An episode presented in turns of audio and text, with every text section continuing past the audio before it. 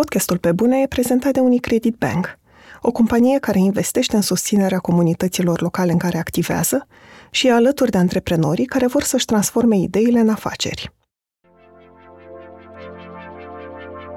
Am început să înțeleg lumea un pic mai bine prin prisma actoriei.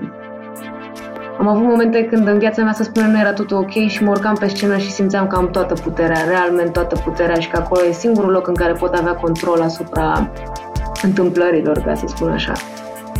E chestia asta, că știi că te duci în direcția bună, de obicei nu te doare stomacul. Când te doare stomacul, atunci înseamnă că ceva nu-i bine. Sunt Andreea Vrabie și ascultați pe bune. Un podcast sincer, cu oameni creativi, despre cum au ajuns cine sunt și întrebările pe care și le pun. Actrița Ana Maria Guran a obținut primul rol la 17 ani, când a jucat în filmul de lungmetraj Lumea e a mea. Pentru acest rol a fost nominalizată la premiile Gopo la categoria cea mai bună actriță în rol principal, pe care nu a câștigat-o, însă a primit premiul Tânăra Speranță. De atunci a absolvit UNEATC-ul și a jucat atât în filme cât și în spectacole de teatru. Cel mai greu, în activitatea ei, simte că e să trăiască emoții puternice odată cu fiecare rol jucat sau cu fiecare reprezentație a unui spectacol. În timp, a trebuit să învețe cum să gestioneze aceste emoții, astfel încât să nu o destabilizeze. Anul acesta, după câteva luni de pauză din cauza pandemiei, Ana s-a întors la muncă și acum repetă un spectacol nou, ceea ce o ajută să iasă din stările de anxietate trăite în perioada asta. Nu știe cum va arăta viitorul apropiat, dar știe că vrea să continue să lucreze cu echipe cu care se înțelege bine și în proiecte în care crede. În rest, ia lucrurile pe rând, așa cum vin. Bună, Ana, mă bucur tare mult să te-am la pe bune. Și eu la fel mulțumesc frumos. Spune-mi sau povestește-mi, te rog, cum um, arată zilele tale în perioada asta. Cum arată o zi obișnuită acum? Ținând cont că de curând am început uh, și munca, sunt un pic mai uh, bune zilele, pentru că lipsa de muncă, nu știu, ok, e în regulă că te odihnești și așa mai departe, dar mă îndepărta cumva de ce îmi place să fac și liniștea și bucuria pe care mi-o aducea când lucram. Deci, ținând cont că acum lucrez, e un pic mai bine. Mă trezesc dimineața să plec la repetiții, acolo lucrez cu niște oameni foarte mișto și prieteni, în primul rând, că mare parte din ei sunt și prietenii mei. Ne bem cafeaua, fumăm o țigară și ne apucăm să facem, după pauza asta lungă de carantină și așa mai departe, ne apucăm să facem ce ne place să facem și cumva cred că ne mai scoate din stările de anxietate și, în fine, fiecare cu ce a simțit pe perioada asta. Am avut norocul să mai putem repeta afară. Abia acum am intrat în sală pentru că s-a făcut frig și ne e tocmai plăcut să repezi cu masca pe față, dar na, astea sunt condițiile acum. Da, a trecut destul de puțin timp de când ne-am apucat și până acum, dar fiind uh, o activitate care îmi place și un mediu în care mă regăsesc, nici nu-mi dau seama, mi se pare că e așa un vis. Mă trezesc dimineața, mă duc la muncă, totul e bine, nu mai e atât de anost totul prin, prin jurul meu. Și pentru că ai spus asta, mă întrebam cum te-a afectat pe tine pandemia, ce ai simțit că ți-a răpit. Și îți spun întrebarea asta pentru că am mai avut la un moment dat un interviu cu Lucia, cu cântăreața Lucia și ea are cam vârsta ta și îmi spunea atunci că simțea că fix ăsta ar fi fost momentul ce, cu cele mai multe oportunități pentru ea, că fix acum ar fi trebuit să se dezvolte și că a venit pandemia și că simte că i-a, i-a răpit uh, partea asta de, de dezvoltare. Da, aș putea să fiu de acord cu asta, dar e cumva jumate-jumate. Ideea e că mi-a prins bine, cel puțin două săptămâni cât am stat acasă și nu am avut nimic de făcut. Am reușit să mă deconectez un pic de lumea agitată în care eram și am putut să dorm pentru că tot timpul e ceva de făcut, indiferent că, să zicem, ai repetiții, ai o pauză, după aia iar repetiții, dar mai ai și lucrurile tale personale de rezolvat și aveam nevoie de un, un stop din ăsta în care să zic, ok, singurul lucru pe care vreau să-l fac acum e să dorm și pot să o fac fără să mă simt vinovată. Dar, pe de altă parte, eu am uh, filmat uh, din uh, vară și până, sau nu mai știu exact, nu mai știu exact când am început să filmez pentru că cred că m-a, m-a tâmpit un pic perioada asta de carantină, nu mai țin minte exact în ce perioade s-au întâmplat lucruri. Dar în fine, am filmat uh, două lungmetraje care trebuiau să iasă acum. Și din cauza pandemiei nu au ieșit și pro- probabil vor fi la, la anul. Ceea ce pe mine nu mă ajută în mod necesar. Ar fi fost o deschidere la public, aș fi avut uh, lungmetraje la vârsta asta, după primul lungmetraj pe care l-am făcut la 17 ani, ar fi venit încă două la o vârstă mai avansată, mai mare, cu mai multă experiență și cumva mă bucuram de lucrul ăsta ca să pot ieși cu altă imagine și cu alte cunoștințe și așa mai departe. Deci, venirea carantinei și pandemiei și toate astea mi-a cam uh, dat planurile peste cap. Din ce nevoie venea dorința asta ca... Pentru că tu, într-adevăr, te-ai lansat la 17 ani cu Lumea a mea, cu un film de lung metraj și mulți oameni poate te știu pentru rolul din acel film și mă întrebam din ce nevoie venea dorința asta ca oamenii să te vadă cum ești acum, adică cu ce imagine simți că au rămas sau ce nu te mai reprezintă de atunci? Nu e neapărat vorba de faptul că nu mă mai reprezintă niște lucruri de atunci. E normal să nu te mai reprezinte lucruri de acum mulți ani, pentru că suntem în continuă schimbare și evoluăm și așa mai departe. Dar uh, era lucrul ăsta, că am făcut atunci un lungmetraj fără a avea experiența unei, nu știu, nu neapărat experiența unei facultăți, că nu în asta stătea totul, dar uh, peste ani am reușit să înțeleg mult mai bine modul în care pot să mă exprim, uh, modul în care pot să livrez ceea ce este într-un scenariu și ceea ce se uh, dorește de către regizor și așa mai departe să fac.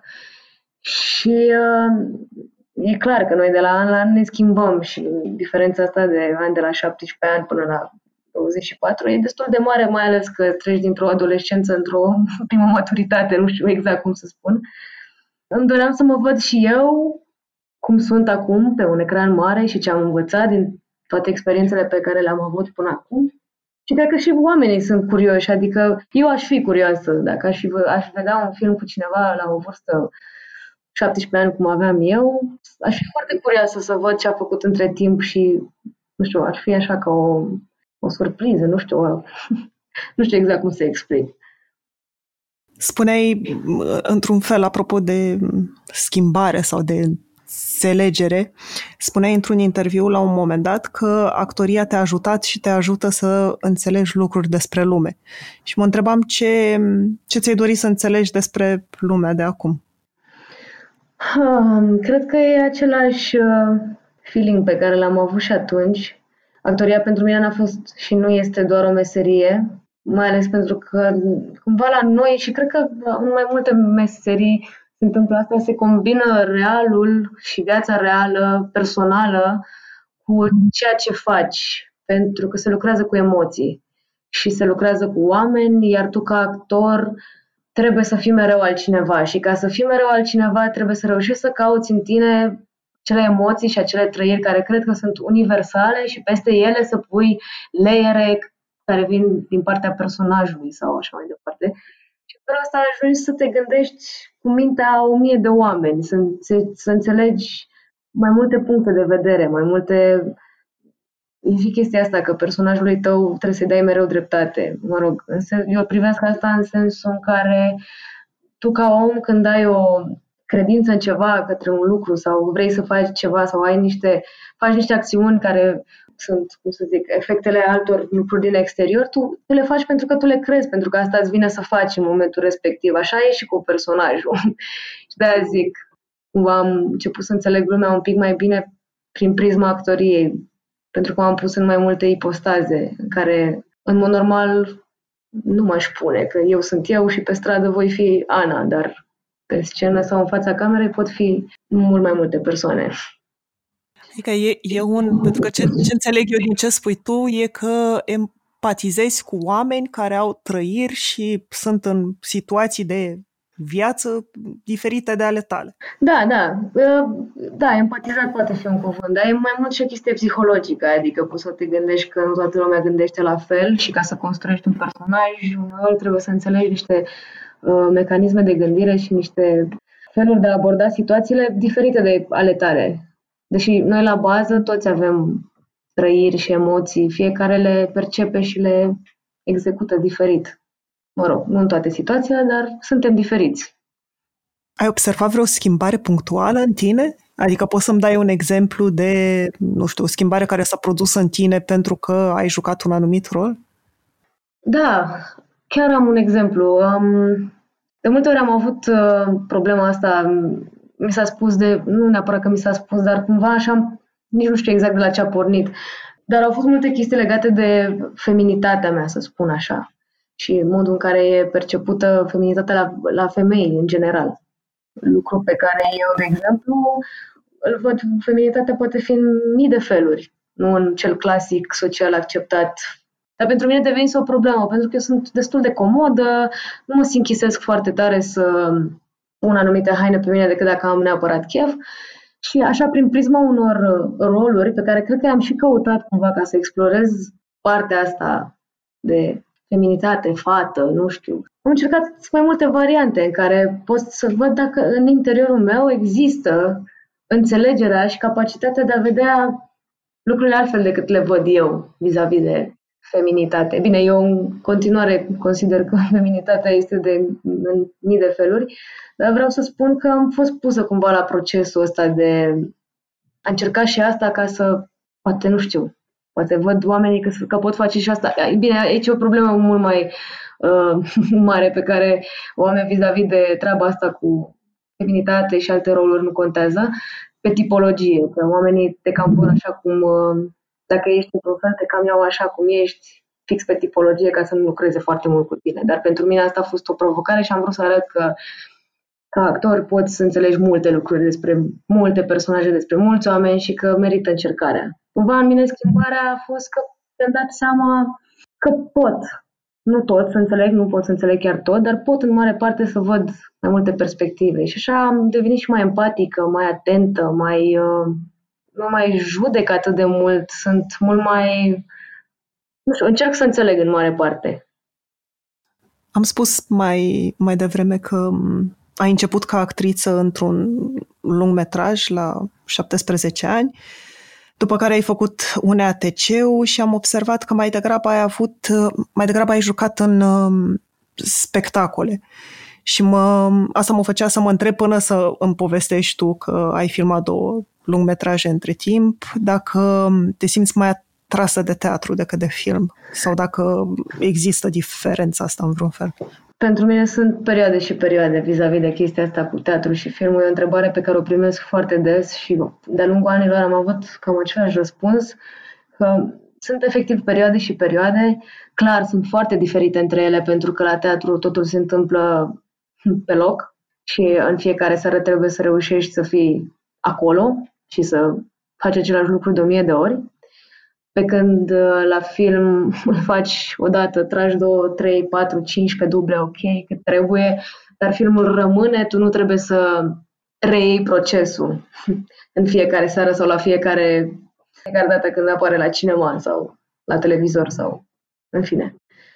Dar nu știu, de, sunt perioade și perioade. În momentul de față, eu lucrez la un spectacol în momentul de față îmi place foarte mult ideea de teatru, sală de teatru, realul ăla care există, chestia spontană din teatru și descoperirea continuă a unor lucruri. Dar um, cred că în perioada asta sunt puțin mai um, atrasă de film decât de, de teatru. Nu știu exact de ce, n-am un răspuns concret. Poate sunt și chestii personale, poate că sunt într-o perioadă în care îmi doresc mai mult să fac o dată și să existe acolo și să nu mă supun de o mie de ori la aceleași emoții. Poate sunt eu într-o perioadă mai sensibilă, nu știu, dar e normal. Dar da, în momentul de față cred că un pic mai uh, atrasă de film decât de teatru. Deși lucrez la un spectacol și tot e foarte bine. Simți că trebuie să alegi? Adică întotdeauna m-am întrebat în legătură cu actorii dacă există presiunea asta de a te concentra doar pe teatru sau doar pe film. Simt că nu trebuie să alegi, la fel cum consider că un artist poate să fie și actor, și scriitor, și pictor, și poate să repare și mașini. În același timp, nu trebuie să iei o alegere tot timpul vis-a-vis de viața ta. Trebuie să înțelegi că sunt perioade și perioade și pur și simplu te axezi pe ceea ce îți cere sufletul în momentul respectiv. Cu siguranță, da, exteriorul nu-ți permite tot timpul să faci numai ce vrei, dar dacă privești lucrurile într-o perspectivă cât de cât optimistă, o să se întâmple în așa fel încât să ajungă la tine cam ce ai nevoie în momentul potrivit. Sau cel puțin dacă le privești tu așa. Deci nu cred că trebuie ales. Trebuie mers pe instinct.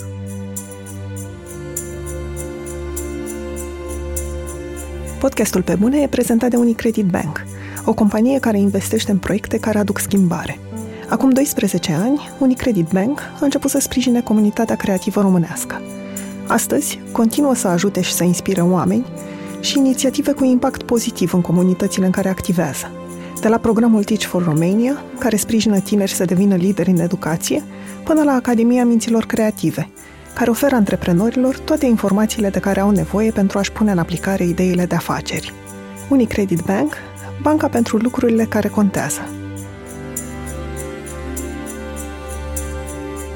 Fie că faci curat sau speli farfuriile adunate peste zi, sau ai chef de câteva exerciții fizice, sunt multe activități pe care le faci în casă și în timpul cărora ai putea asculta podcasturile tale preferate. De ce să nu ai o experiență de ascultare perfectă cu noile căști Galaxy Buds Plus? Se conectează wireless la telefon, poți să le controlezi prin atingere și folosesc ultima tehnologie astfel încât sunetul să fie cât mai clar. În plus, pentru că au un microfon incorporat, le poți folosi pentru conferințe video, iar bateria ține până la 11 ore de utilizare continuă. Încearcă Galaxy Buds Plus și lasă-te purtat prin zi de cele mai bune povești audio.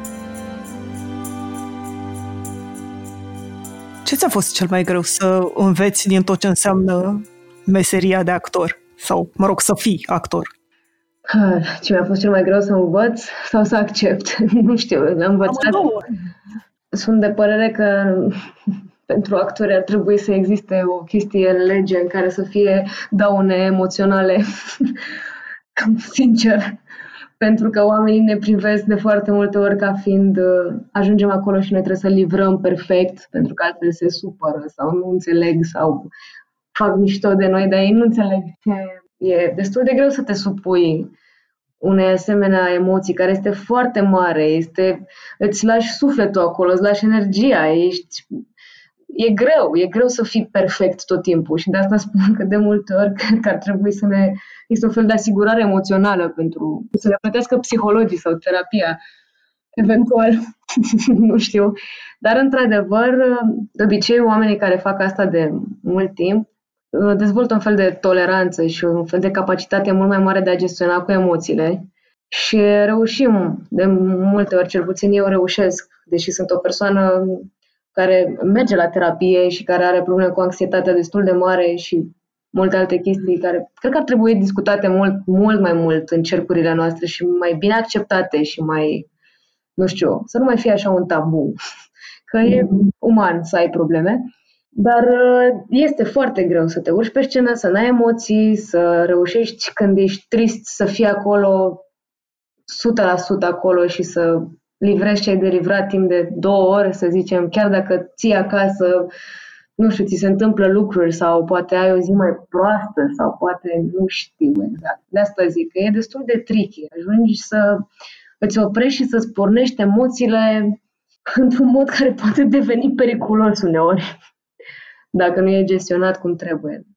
Că da, asta, asta a fost și pentru mine un lucru greu de învățat sau nu neapărat de învățat cât de procesat, cât de internalizat în sensul în care să devină natural și să nu, nu mă destabilizeze. Nu știu exact. Deși am momente în care na, viața mă mai copleșește și pe mine, ca pe toată lumea, doar că eu nu mă pot așeza în, nu știu să zic, ca un regizor în fața oamenilor și să nu trebuiască să dau replici și să pot să mă gândesc și la ale mele în același timp. Eu trebuie să fiu acolo în fața camerei sau în fața publicului și să adun tot ce e în mine cât să nu o dau în bară. Și de multe ori îmi iese, adică în majoritatea cazurilor îmi iese pentru că se întâmplă așa o chestie destul de magică și pare va clișei că spun asta, dar uh, am avut momente când în viața mea să spunem nu era totul ok și mă urcam pe scenă și simțeam că am toată puterea, realmente toată puterea și că acolo e singurul loc în care pot avea control asupra întâmplărilor, ca să spun așa. Că acolo mă știu ce fac și mă pricep și nimeni n-are voie să-mi spună mie, nu știu, că e, am făcut bine și cumva încrederea ajută. Dar cred că pentru fiecare actor asta cu emoțiile și cu datul sufletului, acolo e, e greu și frumos în același timp. Cred că de-aia tot continuăm noi să facem, că ne doare de mișto. Cumva, nu știu. Când te-am întrebat, ai făcut o distinție foarte bună când te-am întrebat ce ți-a fost cel mai greu să înveți, tu m-ai întrebat să învăț sau să accept ce ți-a fost cel mai greu să accepti din meseria asta? Uh, cel mai greu și cel mai greu în meseria asta a fost să trec prin procesul ăsta de intri la facultate, totul e wow, oamenii care sunt acolo sunt extraordinari, toată lumea are dreptate și apoi mai trec câțiva ani și îți dai seama că nu sunt niște zei și că de multe ori greșesc cu foarte multe lucruri și apoi ajungi să joci în teatru sau să faci filme și dai de cineva care se comportă nu neapărat adecvat și te enervezi și ți se spulberă toată speranța că copilul ăla de 19 ani care erai și îți doreai mult să faci meseria asta ca și când ar fi magie și nu știu, te simți ca în Harry Potter și ai primit scrisoarea aia minunată și ai ajuns să faci tot felul de lucruri superbe care îți încălzesc sufletul și așa mai departe, până în punctul în care trebuie pur și simplu să-ți dai seama că tu poți fi schimbarea, că tu poți să zici să faci ce vrei tu și să alegi să deschizi gura și să spui lucruri. Și cumva să accepti că lucrurile nu sunt cum ai crezut tot timpul, dar lucrurile pot fi cum vrei tu atâta timp cât uh, în loc să te zbați, ajungi să crești în tine putere și să ai curaj și să faci lucruri și să faci ca la 19 ani, să o faci din plăcere și numai când vrei tu și bineînțeles asta este greu pentru că actorii nu prea pot refuza proiecte uneori, că na, trebuie să mâncăm, trebuie să plătim chirie, trebuie să toate cele. Eu sunt un caz fericit pentru că pe mine mă și ajută ai mei și uh, Asta e foarte bine și na, nu vreau să fiu ipocrită sau ceva, asta e un lucru foarte bun, dar știu că pentru multe, multe alte persoane e foarte nasol. Nu se fac foarte mulți bani din actorie. și de multe ori trebuie să accepti și proiecte pe care nu le vrei, trebuie să, nu știu, e destul de greu. Dar e o luptă și nu în același timp. Cred că trebuie să găsim forță în noi, să reușim să ajungem iară la copilul la fericit care voia să facă meseria asta pur și simplu.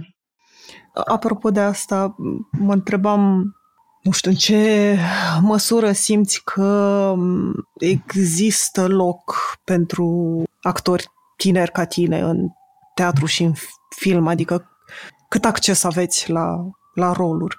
În sensul în care cât de ușor e să ajungi să joci undeva sau... Da, da, da. Hmm. Mai ales dacă nu ești angajat la un teatru, de exemplu, de stat. Am să vorbesc din experiența personală. Știu sigur că nu e la fel pentru toată lumea.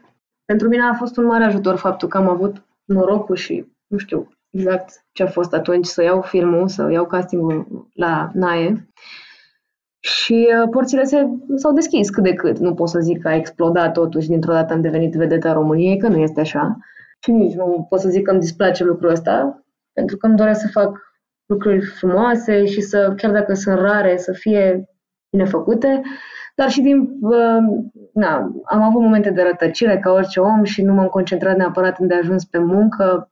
Doamne ajută că am reușit să mă redresez în toate cazurile și m-am pus pe picioare, dar e, n-a fost tocmai greu, dar nici uh, ușor, pentru că nu primesc extraordinar de multe roluri. Spre norocul meu, eu acum lucrez foarte mult cu uh, Bogdan, Bogdan Teodor Olteanu, care mă și înțeleg foarte bine și cumva el mă știe, mă cunoaște, știe ce pot să fac, na, e o chestie din asta în care am avut noroc să intru sub aripa unui om care mă ajută să evoluez, să joc în spectacole, să îmi spun părerea, să lucruri de genul ăsta. Dar nu cred că este foarte ușor să ajungi. Trebuie să depui foarte multă muncă și să fii foarte...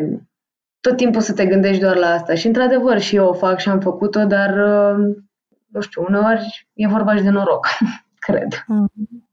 Am, de... am mai auzit asta, să știu, mai ales de la actori, că uneori e și o chestie de...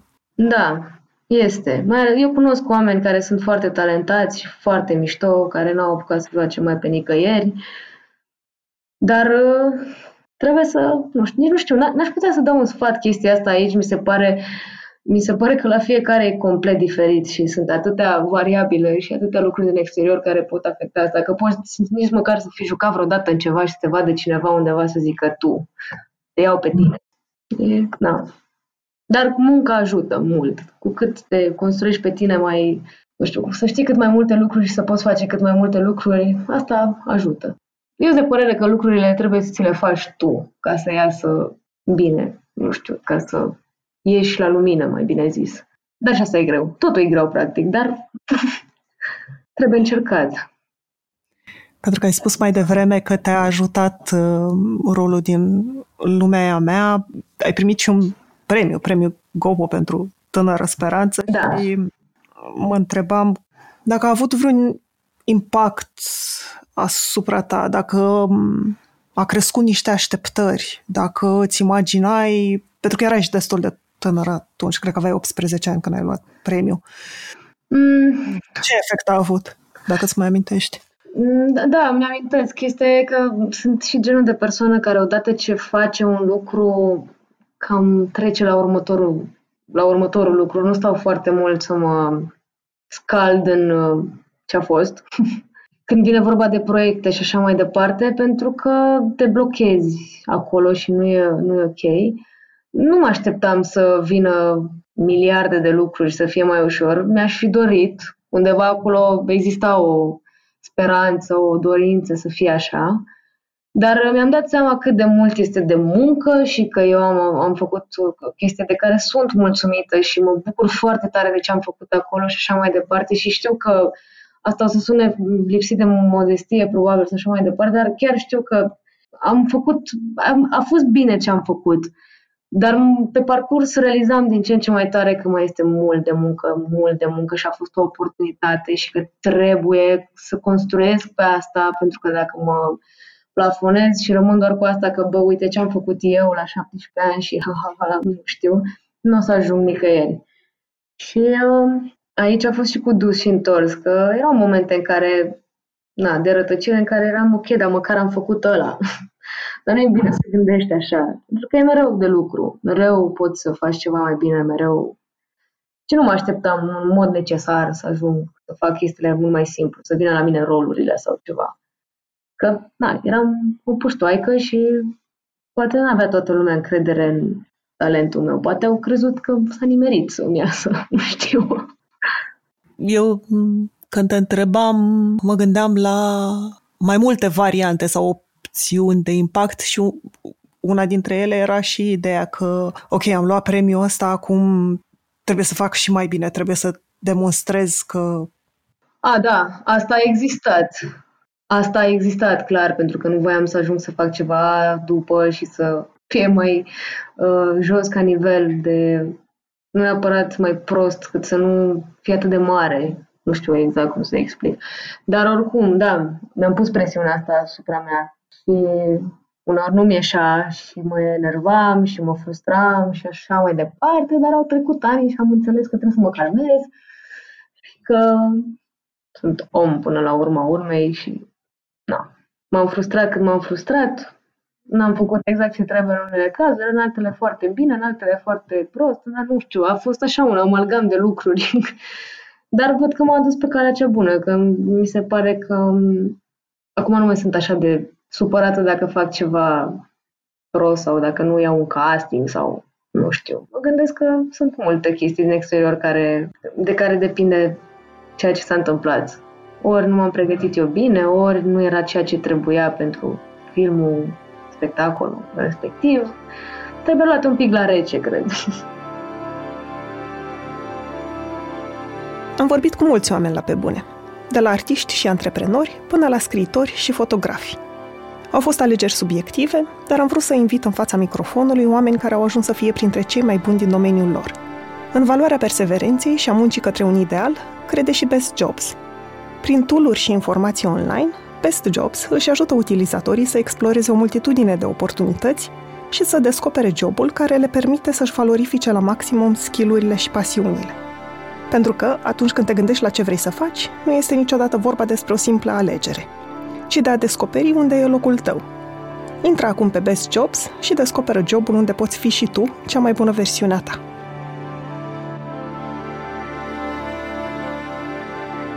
Anul ăsta, mulți dintre noi am lucrat de acasă, Iar unul dintre efectele muncii de acasă, pe care și invitații la pe bune l-au menționat în trecut, este că nu prea mai există o diferență între timpul de lucru și timpul personal. Munca ajunge să acapareze toate orele din zi și toate zilele săptămânii se transformă într-o zi de miercuri. De multe ori m-am trezit că s-a făcut după amiază și nu mă mai ridicasem din fața laptopului de dimineață, așa că a trebuit să-mi impun scurte pauze. Să ies pe balcon pentru aer, să citesc câteva pagini dintr-o carte sau să iau o gustare. Biscuiții Belvita sunt numai buni pentru astfel de momente când ai nevoie de un răgaz mental. Fie că ești înainte de un deadline sau pur și simplu te-ai lăsat prea prins de muncă, ia o pauză cu Belvita. Ai momente de blocaj, adică în care nu știi cum să mergi mai departe și ce să faci sau care e direcția pentru tine? Da, am. Nu neapărat dese, dar e un gând constant în capul meu. Dar cumva mă gând, adică mă încerc să privesc... de ce? Adică ce îl provoacă de obicei? Cred că e un, un sentiment de ori nu mă simt destul de ok aici, ori nu este îndeajuns pentru mine, ori uh, nu mă simt destul de pregătită, dar în orice caz, când se întâmplă asta, încerc să mă gândesc că nu sunt doar actriță, că pot face și alte lucruri artistice, că poate am nevoie de un moment de liniște, că poate doar m-am speriat prostește, că blocajele pot fi și pur și simplu că e prea mult, te sperii și încerci să te ascunzi și te blochezi și așa mai departe. Na, de-a lungul anilor s-a întâmplat de mai multe ori. și acum încerc să le iau așa, pe rând, cumva. E complicat, pentru că de fiecare dată e diferit. Poți să-mi dai un exemplu? Da, am avut momente în care pur și simplu am zis, hei, eu nu mai vreau să joc o perioadă, nu vreau să renunț la asta, dar vreau să scriu. Am senzația că acum am chestii de spus, din mine, ale mele, și nu doar să le joc. Poate le joacă altcineva, poate e momentul să, să mă duc în altă direcție. Nu pentru totdeauna, dar cine știe, poate mi-aduce un plus. Și a fost asta cu scrisul. O perioadă încă există, adică încă scriu, dar sunt lucruri pe care le țin pentru mine și, na, poate cine știe, la un moment dat o să am curajul să vedem dacă e bine sau nu, dacă mă fac de râs sau nu. Poate cine știe, sunt mare scriitoare și nu știu. În sensul de beletristică, adică nu piese. Nu, nu, ambele. Adică depinde de, de mood. Depinde efectiv de mood. Oricum am destul de mult dialog mental. am momente în care stau prin casă și îmi vin ideea așa și vorbesc cu mine și zic hm, asta ar fi așa și dacă zici aici lucrul ăsta ar suna așa. Știu că toți oamenii au genul ăsta de dialog mental, mai ales dacă au o problemă personală și cumva își fac dialogul cum se ceartă cu oameni sau nu știu cum ar vrea să meargă situația, doar că eu mai și, mă și opresc uneori și le iau de la capăt și zic, hm, aici nu e bun cuvântul ăsta, ar trebui să scriu, ar trebui să zic, nu știu, altfel. Dar depinde de mood. Am momente în care scriu monolog de o pagină și care rămâne undeva printr-un caiet, pentru că eu nu scriu pe laptop, scriu de mână, nu știu de ce. Și chiar depinde foarte tare. Oricum, de multe ori încep lucruri scrise și le uit pe undeva și le reiau peste ani și se cumva combină între ele și ajung să din asta ajung, de exemplu, să-l sun pe fratele meu care face muzică, să zic, uite, am o idee, hai să facem împreună ceva, să scriu niște versuri, să facem... E așa o chestie de nevoie de a exprima orice. Ce rol au formele astea de exprimare artistică, care nu sunt actorie? Ce rol au pentru tine? Nu știu, mai calmează din anxietăți, mai nu știu, d- dacă simți că au vreun un rol. Da. Ce poți să faci fără presiune, că, nu știu, doar dau exemple în momentul ăsta. Da, cu siguranță e un lucru pe care îl fac, mă ajută să, adică, îl fac fără presiune și cu siguranță mi se pare mai ușor de făcut, că nu există ceva acolo care să mă certe sau să-mi spună că nu e bine.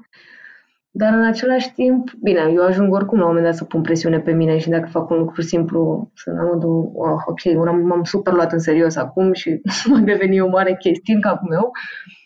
Dar în același timp mi se pare că artele se combină și dacă ai uh, posibilitatea, capacitatea, dorința să mai afli câteva lucruri despre tine și să vezi dacă mai ești bun și la altceva, s-ar putea să te ajute. S-ar putea faptul că scriu să mă ajute, nu știu, în timp ce joc, sau mai bine zis invers, faptul că știu că eu joc și știu cum ar trebui să curgă un dialog, uh, mi-e mai ușor să-l scriu, că eu l aud în cap, știu cum l spune sau lucruri de genul ăsta.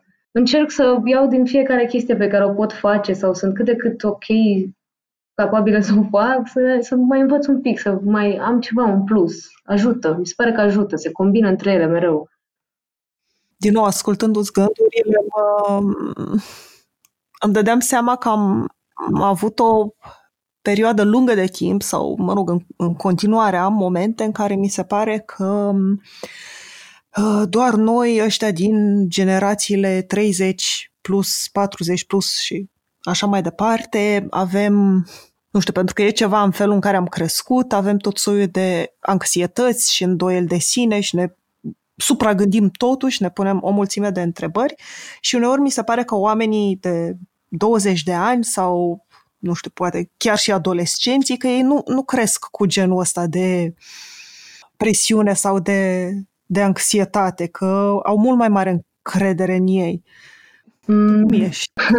Nu cred că generația mea este una care este lipsită de multe întrebări, anxietăți și presiune. Cred că poate generația mea este una care încearcă să schimbe mersul gândirii, să nu uh, mai gândim cum am fost învățați de mici sau să schimbăm când vedem că reacționăm într-un mod care probabil a fost internalizat când eram copii sau mai știu eu ce.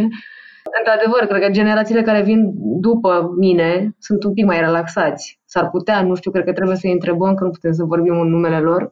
Ei știu ce simt și cum exprimă ce simt. Dar eu, uh, da, nu, am pun tot timpul, tot timpul întrebări, foarte multă presiune pe mine, am momente în care gândesc lucruri și mă întreb de ce le-am gândit, pentru că eu nu cred în chestiile astea și sunt probabil doar, uh, cum să zic, niște gânduri internalizate, auzite când eram mică sau în adolescență sau mai știu eu ce. Dar încerc de fiecare dată să mă uit cu calmitate și cu bunătate la ce se întâmplă cu mine sau cu alții și să zic, bă, stai puțin. Că poate lucrul ăsta nu e așa, poate ar trebui luat mai calm, poate eu fiind o persoană foarte anxioasă, dar care poate să vorbească calm despre asta din dorința că de a mă calma și pe mine și de a înțelege lucrurile. Deci, de întrebări și presiune n-am scăpat, încă le am. Sunt și acum în capul meu, dar uh, le țin în frâu. Ai găsit, nu știu, niște unelte sau ceva care te ajută să le ții în frâu mai ușor? Terapia, clar, dar cred că cel, adică nu cel mai... E chestia asta, când ajungi să te uiți la un om și să nu-i sar direct cu contraargumente și să...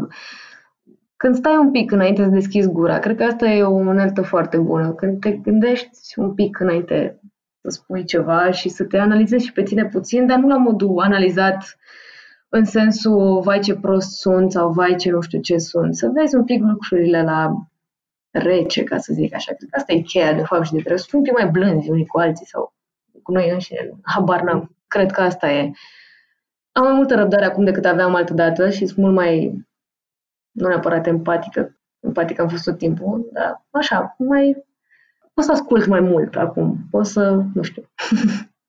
Um, că ai spus mai devreme că um, trebuie să învățăm să fim buni cu noi înșine. Uite, ai, ai, aici ai un avantaj sau un avans de 10 ani față de mine, cel puțin, că eu de-abia de la 35 de ani, mă rog, acum în 36, am ajuns să-mi dau seama că trebuie să fiu bună cu mine și să nu mă mai critic și să nu mai cer atât de. Da, dar dacă ajută cu ceva, mie, în momentan nu-mi iese. Nu e ca și când îmi iese. Sunt momentele când îmi iese. Doar, mă bucur doar că am realizat asta. De fapt, nu am realizat, doar că știu această informație acum și încerc să-mi o insuflu și să-mi o induc. Sunt destul de răi cu propria persoană. Dar am momente de frică, într-adevăr. Sunt momente în care am senzația foarte clară în capul meu, a, mă duc la castingul ăsta, eu sigur nu-l iau, sau a, mă duc să fac nu știu ce și mie sigur nu mi iese, toată lumea e mai bună decât mine. Cam gândul ăsta l-am de fiecare dată. Sunt foarte rare momentele în care reușesc să ajung iară la încrederea aia pe care tot încerc să o construiesc și să, să chiar să-mi iasă lucrurile bine, că fix de încredere e totul. trebuie numai tu trebuie să știi că faci bine și o să fie bine cumva. Bine, și aici e o discuție lungă, că poți să zici că faci bine și să, na, nu știu, e, intrăm în niște subiecte care pot fi dezbătute ore în șir. În sensul de Că și acolo poate să fie o frică de a, nu neapărat că te blazezi, dar de a nu-ți mai da seama când de fapt nu mai faci bine ce faci. E, da, nu știu, e foarte subiectiv totul, că nu ține doar de meserie, așa în general în viață. E, ajungi să nu mai știu uneori dacă ce faci tu. Mă enervează cuvântul ăsta de bine, că nu, nu știu exact ce e bine și ce e rău. Nu pot să-mi dau seama că poate fi folosit în atât de multe propoziții care să însemne complet altceva fiecare, că nu, nu știu exact cum să mă exprim, dar da, există o frică că poate, nu știu, poate habar n-am nimic despre viață. și da, probabil nu știu mare lucru, dar cât știu vreau să explorez și să mai caut și să nu stau în frica asta că nu e bine, nu e rău, nu e Frica ne omoară tot încrederea și cred că de aici, de aici rămânem blocați, nu știu. Ce așteptări ai tu de la tine acum? Ce ai vrea pentru tine? Mm, îmi doresc foarte tare nu să mă regăsesc, că ăsta e un cuvânt mare și e un proces lung, dar să merg cu pași mici, cu pași mari, nu contează, pe drumul ăla pe care îl simt în interiorul meu că ar fi instinctiv, îl simt ca a fi bun, să zicem. De obicei când e chestia asta, că știi că te duci în direcția bună, de obicei nu te doare stomacul. Când te doare stomacul, atunci înseamnă că ceva nu-i bine. E așa o chestie din asta pe care o bazez și cred că ăsta e instinctul, de fapt. Asta îmi doresc, să am, nu certitudinea, dar feeling-ul că merg în direcția bună, pentru mine, nu bună în general. Și de aici cred că pur și simplu vis-a-vis de proiecte, film, teatru, astea se așează odată după mine și ce energie am și cum văd lumea și așa mai departe. Și ca proiect ideal, nu pot să zic că e mare lucru de înșirat aici. Îmi doresc să fie o echipă mișto, cu niște oameni care cât de cât înțeleg lucrurile astea, poate nu ca și mine, dar cu o deschidere, cu o dorință de a înțelege și așa mai departe.